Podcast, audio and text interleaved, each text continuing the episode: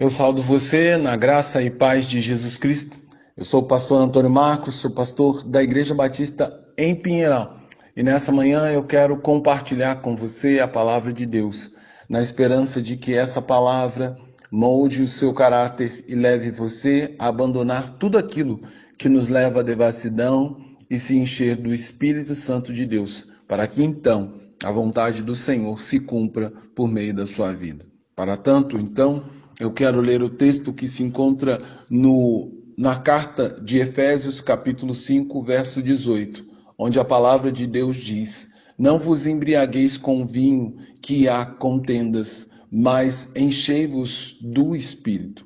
Muito tempo depois do vinho ser apresentado no Evangelho de João como um símbolo de alegria da nova era que estava se iniciando com o ministério público de Jesus na Palestina do primeiro século, onde a bebida vinho era mais próxima de um suco natural de uva, agora na Ásia Menor dos tempos de Paulo, o vinho cheio de álcool tornou-se um símbolo de devassidão que estimula homens e mulheres a cometerem todo tipo de pecado e a se entregarem às concupiscências da carne, em uma sociedade que tinha prazer em desobedecer toda a lei moral de Deus e sua soberana vontade. Por isso, o apóstolo Paulo, conduzido e orientado pelo Santo Espírito de Deus, apresentou duas ordens expressas àqueles que se diziam cristãos e de alguma forma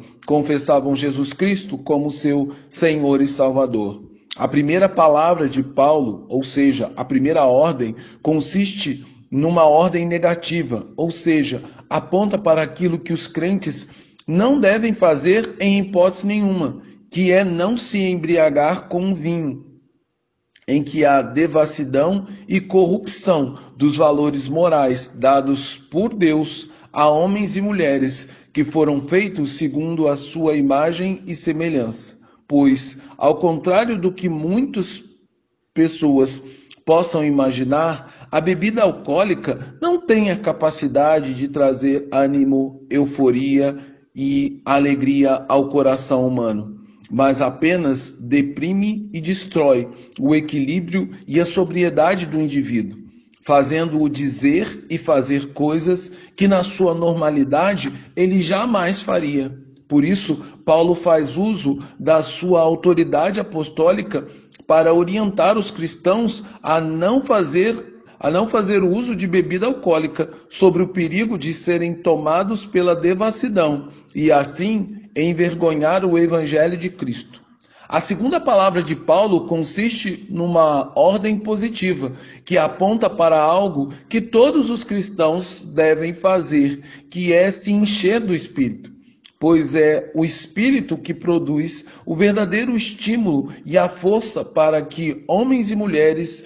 vivam segundo a vontade de Deus, sem se corromperem com a podridão e a devassidão que o mundo está mergulhado. O enchimento do Espírito acontece no exato momento em que o crente se esvazia de suas vontades e desejos pessoais e passa o controle de sua vida para o Espírito Santo de Deus, que o conduz, produzindo pelo menos quatro atitudes que Paulo destaca logo a seguir. A primeira delas é o fim das palavras de murmuração e reclamação para palavras espirituais que são condizentes com o Deus Espírito que dirige a vida do crente. Em segundo lugar, vêm as palavras de louvor e adoração. A Bíblia diz que Deus habita em meio aos louvores, e o crente cheio do Espírito louva e exalta o Senhor em todos os momentos, porque por causa do Espírito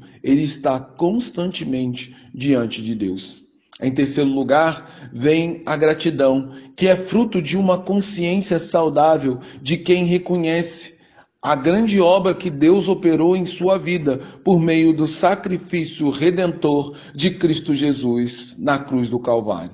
E por último, o coração submisso, o qual os crentes se sujeitam uns aos outros por amor a Cristo. E essa sujeição é evidenciada nas relações pessoais a começar no seio da família, onde a mulher deve ser submissa ao seu marido e o marido deve amar a sua esposa como Cristo amou a igreja, onde os filhos devem obedecer os pais, honrando-os para que se prolongue os seus dias na terra, conforme o mandamento do Senhor. E assim, esta harmonia que existe dentro da família transborda para as nossas relações interpessoais dentro da sociedade, fazendo com que os crentes sejam luz e sal no mundo, mergulhado de devassidão e podridão, como nosso Senhor Jesus Cristo havia dito nas páginas do Evangelho de Mateus. Portanto, as palavras do apóstolo Paulo não se tratam de uma questão de capacidade